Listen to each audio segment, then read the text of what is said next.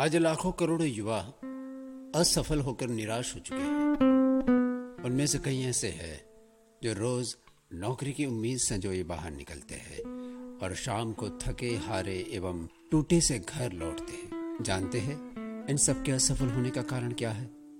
सिर्फ़ इतना सा कि ये दूसरों के नज़रिए के बजाय अपने नज़रिए को महत्व देते हैं। वहीं इस बात को उलट दिया जाए, यदि ये सभी लोग दूसरों के नज़रिए को समझकर तब अपने नज़रिए की बात करें तो 90 प्रतिशत लोग अपने कार्य क्षेत्र के अलावा जीवन के हर क्षेत्र में भी सफल हो सकते हैं।